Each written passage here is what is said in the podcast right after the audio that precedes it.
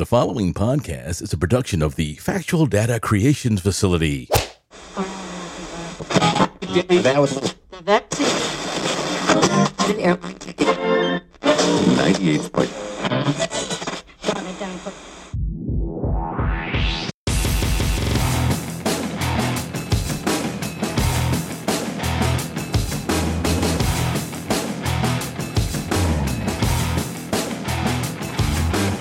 Welcome to the OFNT Podcast, episode 164, which I'm calling Mother's Day Equals Appreciation. Now, that's one heck of an episode title, isn't it? Well, this has got to be one of the quietest news cycles I've ever experienced in all areas since starting this podcast. I'll be giving the old community college try, though, to bring you interesting news of the week.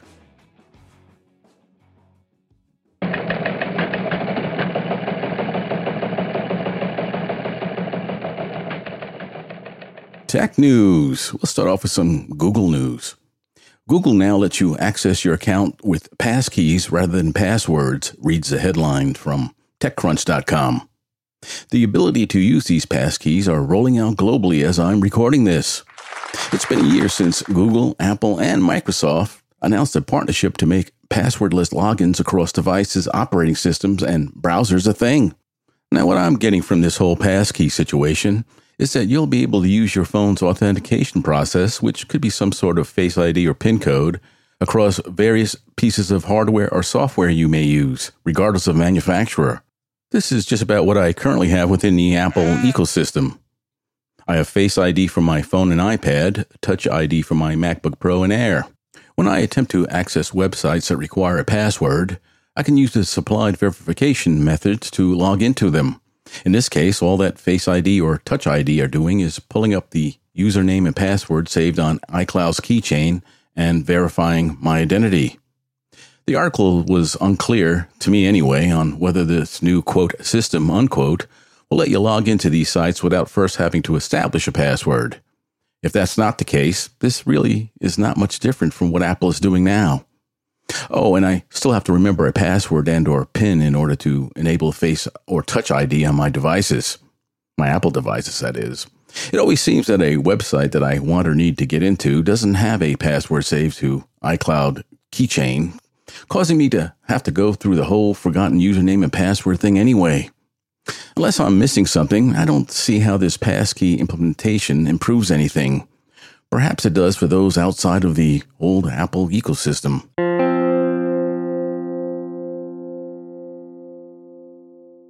Google TV has been updated to make it faster and less memory hungry than before.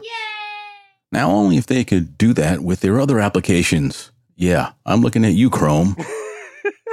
I say any improvement is a good improvement. Besides Amazon's Fire TV, which is based on Android, as far as this old fart knows, I have no experience with Android TV.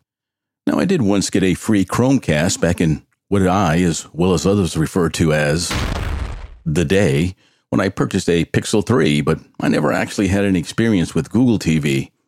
I'm sure it's up to the task.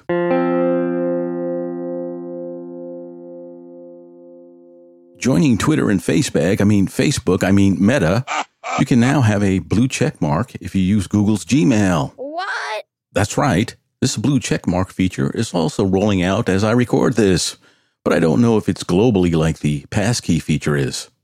And this is a story from Engadget.com. This blue check seems to be for commercial institutions and not so much for private users of Gmail. I'd guess this was implemented so the receiver can know the email is from a verified source and not just send it to the junk folder like I often do. the one weakness of this blue check system is that you have to be using Google's own mail apps. Third party apps are unable to use this feature. Though I use Gmail, I don't allow any Google apps on my devices. I find that they take up too much memory, and the Lord only knows what data they're sharing with the Big G servers. Of course, the source of the story being Engadget, the woke author couldn't help her, him, they, them, etc., from ending with a snarky remark aimed at Elon Musk charging for a blue check mark on Twitter. It's now a well known fact that under the old management, people paid many thousands of dollars under the table to get themselves that coveted blue check mark. People like the author of this article are probably butthurt because they lost their blue check mark after paying or doing something for a now fired Twitter employee in order to receive the status. You can always pay someone off for an invite to Blue Sky, where you'll again be amongst your bubble and be subject to censorship disguised as moderation. You know, I'm kind of looking forward to artificial intelligence replacing authors such as these who don't have the discipline to just stick to the story.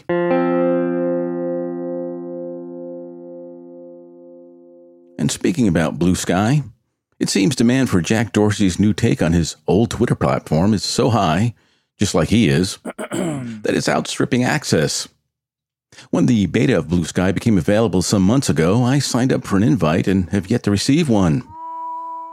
Invites for Blue Sky are reportedly selling on eBay for up to $400. See what I mean about people and their exclusive check marks and such? Supposedly, there's an early days Twitter vibe happening on Blue Sky, and of course there would be, because besides being almost a carbon copy of Twitter, it is in fact early days. Duh. I remember the early days of Twitter. At that time, it was a great place to get breaking news and be able to have a civil discourse on a range of topics. And that was before the status hungry elites and extremists from all sides created their bubbles and started trying to cancel each other out. It was also before the government and their front organizations started influencing who and what was allowed on Twitter. But don't worry, I'm sure Blue Sky will become what was lost when Elon Musk bought Twitter, and you can keep it. The only difference I see from being on the outside of Blue Sky versus Twitter is Blue Sky using multiple servers like Mastodon versus the centralized method Twitter employs. The centralized method is more conductive to what Musk envisions for the future of Twitter, which is a WeChat like super app that will provide all your mobile computing needs in one place. Mark my word on this, it's going to happen. Hey, remember the Microsoft Zune?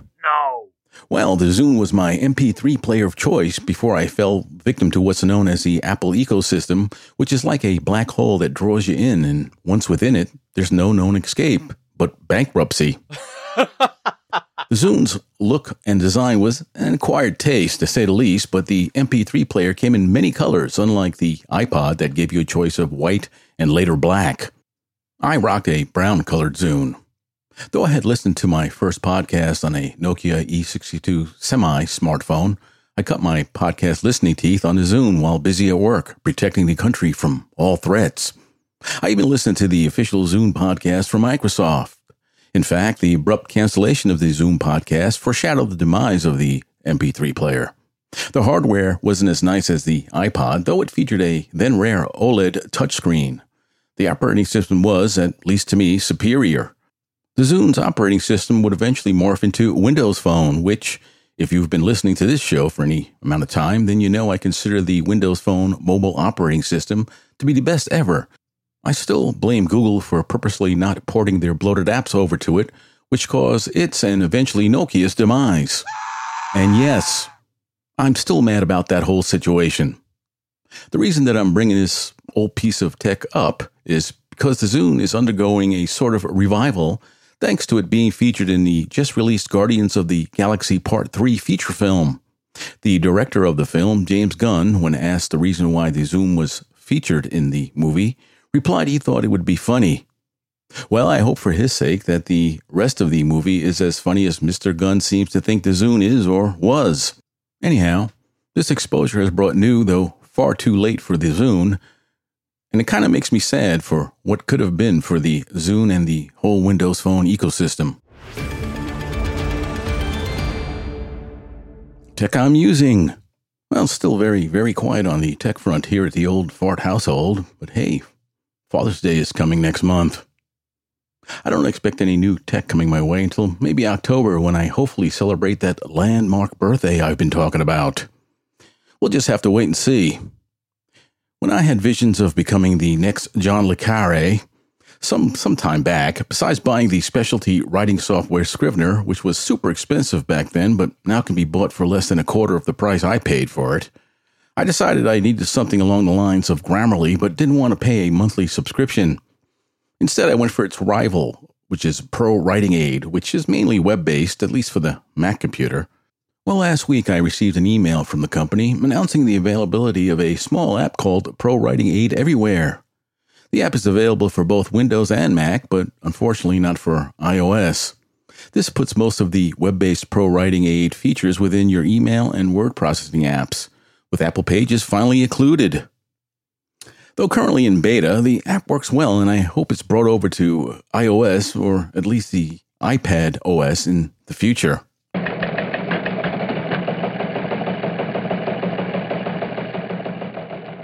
Entertainment news. Well, this section will really start drying up now that the writers of all those scripts used for all those movies and shows we watch are on strike. As I recall, the last time the Writers Guild went on strike, it took years for the entertainment industry to recover. This time around, I think the media giants feel they have something up their collective sleeves which gives them an advantage, and that would be artificial intelligence applications like ChatGPT, for example. I guess they figured you just have to plug in the basic outline for a show and the AI will spit out a usable script. The scary part is they just might be right. I'm sure a human would still have to fine tune the results, though. Strange times we're living in.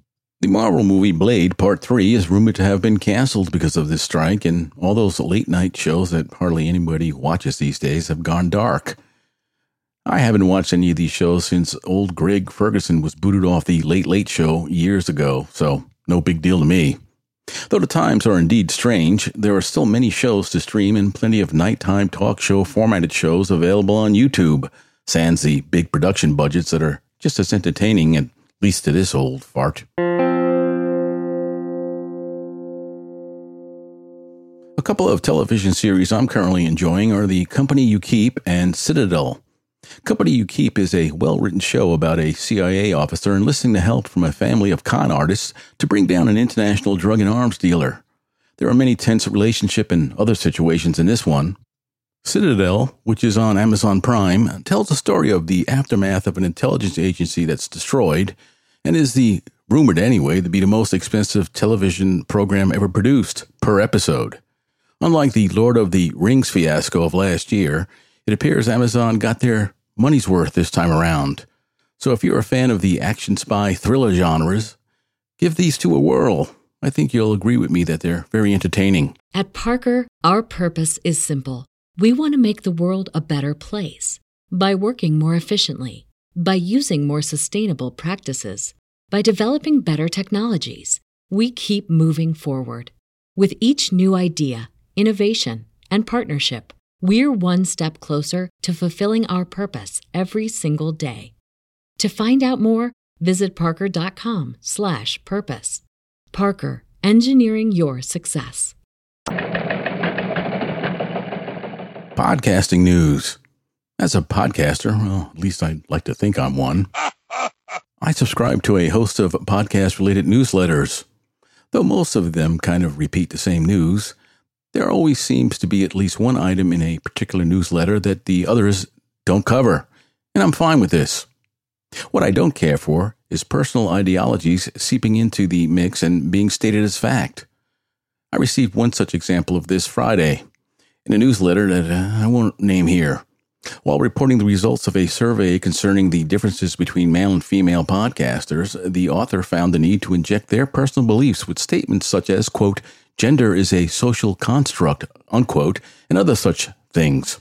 I don't care what you believe, you do you, but I expect to be informed of the subject the newsletter purports to cover, not the author's personal beliefs being reported as fact. A simple, in my opinion, would have sufficed here, in my opinion. See how easy that was? I immediately unsubscribed from this newsletter. Do you think I'm right in feeling this way?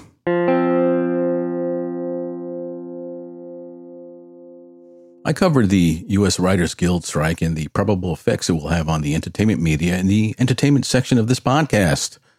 While listening to Thursday's episode of the No Agenda podcast, the Podfather, Adam Curry, pointed out that this strike will also affect podcasting. Why? Well, I'll tell you.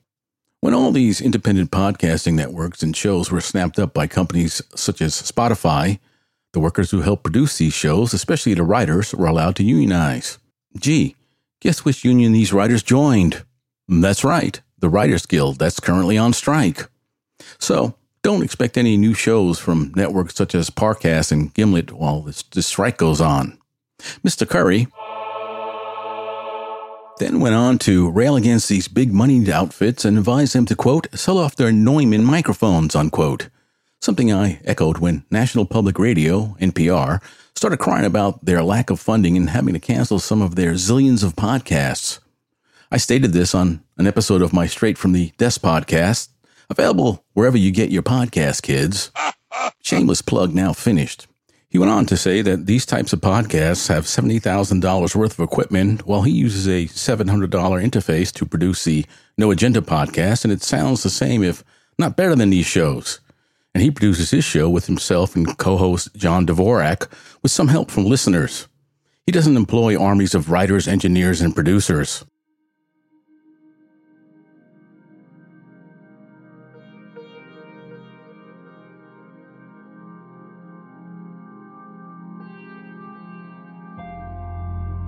It's story time. This week's story is part two of Return to Camp Hero.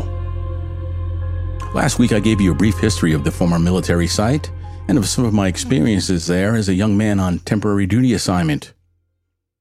For some reason, I decided to go have a look at the place, which is now classified as a state park. It was a rainy early afternoon in April of this year when, accompanied by my wife and son, I started my journey to what I knew as Montauk Air Force Station. To this day, there is only one road out to the site, just like it was when I was there many, many years ago. The village of Montauk was surprisingly unchanged, with more hotel resorts and restaurants that I recalled being there before. The one grocery store and pharmacy I referenced last episode still stand there, open for business.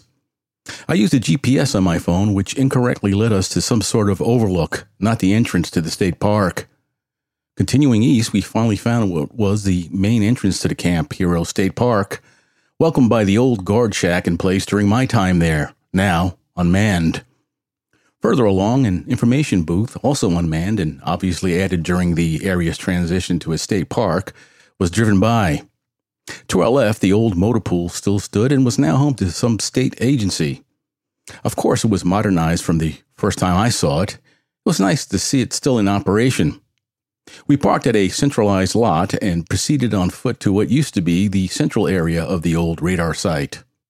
I was appalled when we made it to the old, what I thought when billeted there, barracks. There was a faded plaque which said, Welcome to downtown Camp Hero, and explained that this is where most GIs lived and worked at. The old barracks had a safety fence around it, and it was needed because sections of the roof had collapsed as well as one of the sides of the structure. The admin offices that used to be located on the right side of the building was gone. I guess it was torn down earlier. The other structures, the small base exchange building, chow hall, and command buildings, were still in remarkable shape, a testament to the old military civil engineers who had erected the structures in the 1950s. With a little upgrade in TLC, these buildings could be reoccupied, in my opinion.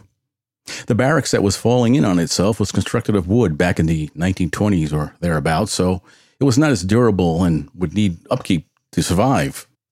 Upkeep the building obviously hasn't received. It was a harbinger of the state of the rest of the site. We made our way to the shore, which had yet another plaque telling us of the anti aircraft guns that used to be stationed there, with only one former gun placement mount still discernible. During my time there, about three such mounts were in that section. Looking towards the old radar tower, which also had a safety fence erected around it, I saw the Height Finder building, which was a domed companion to the much taller rangefinder building, no longer had the dome visible. It must have fallen in on itself. The tower building itself looked fine, but the rotating radar antenna had lost most of its tiling, leaving the metal skeleton mostly exposed. When the radar tower was shut down, the antenna was left loose so it could freely rotate as to prevent the structure of being blown down during some hurricane or such. With much of the structure gone, I doubt it could still rotate because there was hardly anything to catch the wind left on it. The building I worked out of, with the big picture window I told you about last week, was still there near the tower, but was in the same shape as we found the barracks, its roof and walls collapsing. It too was built in the 1920s and, like the barracks, obviously had no upkeep since being handed over to the state of New York. Beyond the radar complex, you can see Peter Beard's old house, which seems still occupied. On the other side of the tower were more former gun emplacement sites, so we tried to make our way over there to see if they still existed. On the way, I saw the old storage bunkers I had stage equipment designated for turning at. Their thick steel doors now locked and barricaded with wood, the same as the even larger naval gun structures I enjoyed exploring all those years ago. The pathways and small roads were overgrown with foliage, and the lack of trash told me no one probably visited the area. We found that the site of the site where the former gun emplacements were located, adjacent to Peter Beard's house, was now closed off and off limits to the public. We made our way back to the tower complex and took a closer look. The safety fence had a hole big enough to climb through, and I must admit I was tempted to do so. But with age comes common sense, so I decided against doing so. We made our way back to the car and left the way we came, I despairing at the state of the old Air Force Station. On the way back towards the village of Montauk, we passed the old, formerly manned by the Coast Guard, lighthouse. It was crowded with tourists and even had a new bar and restaurant built next to it. I figure that's where the New York State put the money, leaving the old Montauk Air Force Station to rot. What a inglorious end to an important historical site which protected the northeast coastline of the United States for over 60 years. You know, just another part of my youth. Not quite gone, but definitely forgotten. This is the first Mother's Day since mine has passed. Happy Mother's Day, Elizabeth. You're missed very much. If your mother is still around, take some time to appreciate her. Unfortunately, she won't be around forever. Uh, with that, the music is playing, so another episode of the OFNT podcast is in the can, as they say. Hope you enjoyed this episode. I enjoyed making it for you. If you like what you heard, you can make a donation using the link in the show notes. Please do. Any and all donations will be appreciated. You can always reach me at ofntpodcast at gmail.com if you're so inclined. I'd enjoy hearing from you. Remember, don't listen to what they say, watch what they do. Hey, support your local independent podcaster, even if he's not too local. The month of May is here, meaning summer is almost upon us, so why don't you prepare yourself by getting off my lawn? Stay skeptical. I'm out. See ya.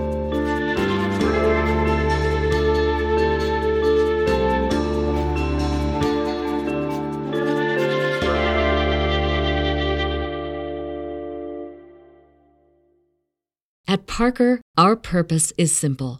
We want to make the world a better place by working more efficiently, by using more sustainable practices, by developing better technologies. We keep moving forward.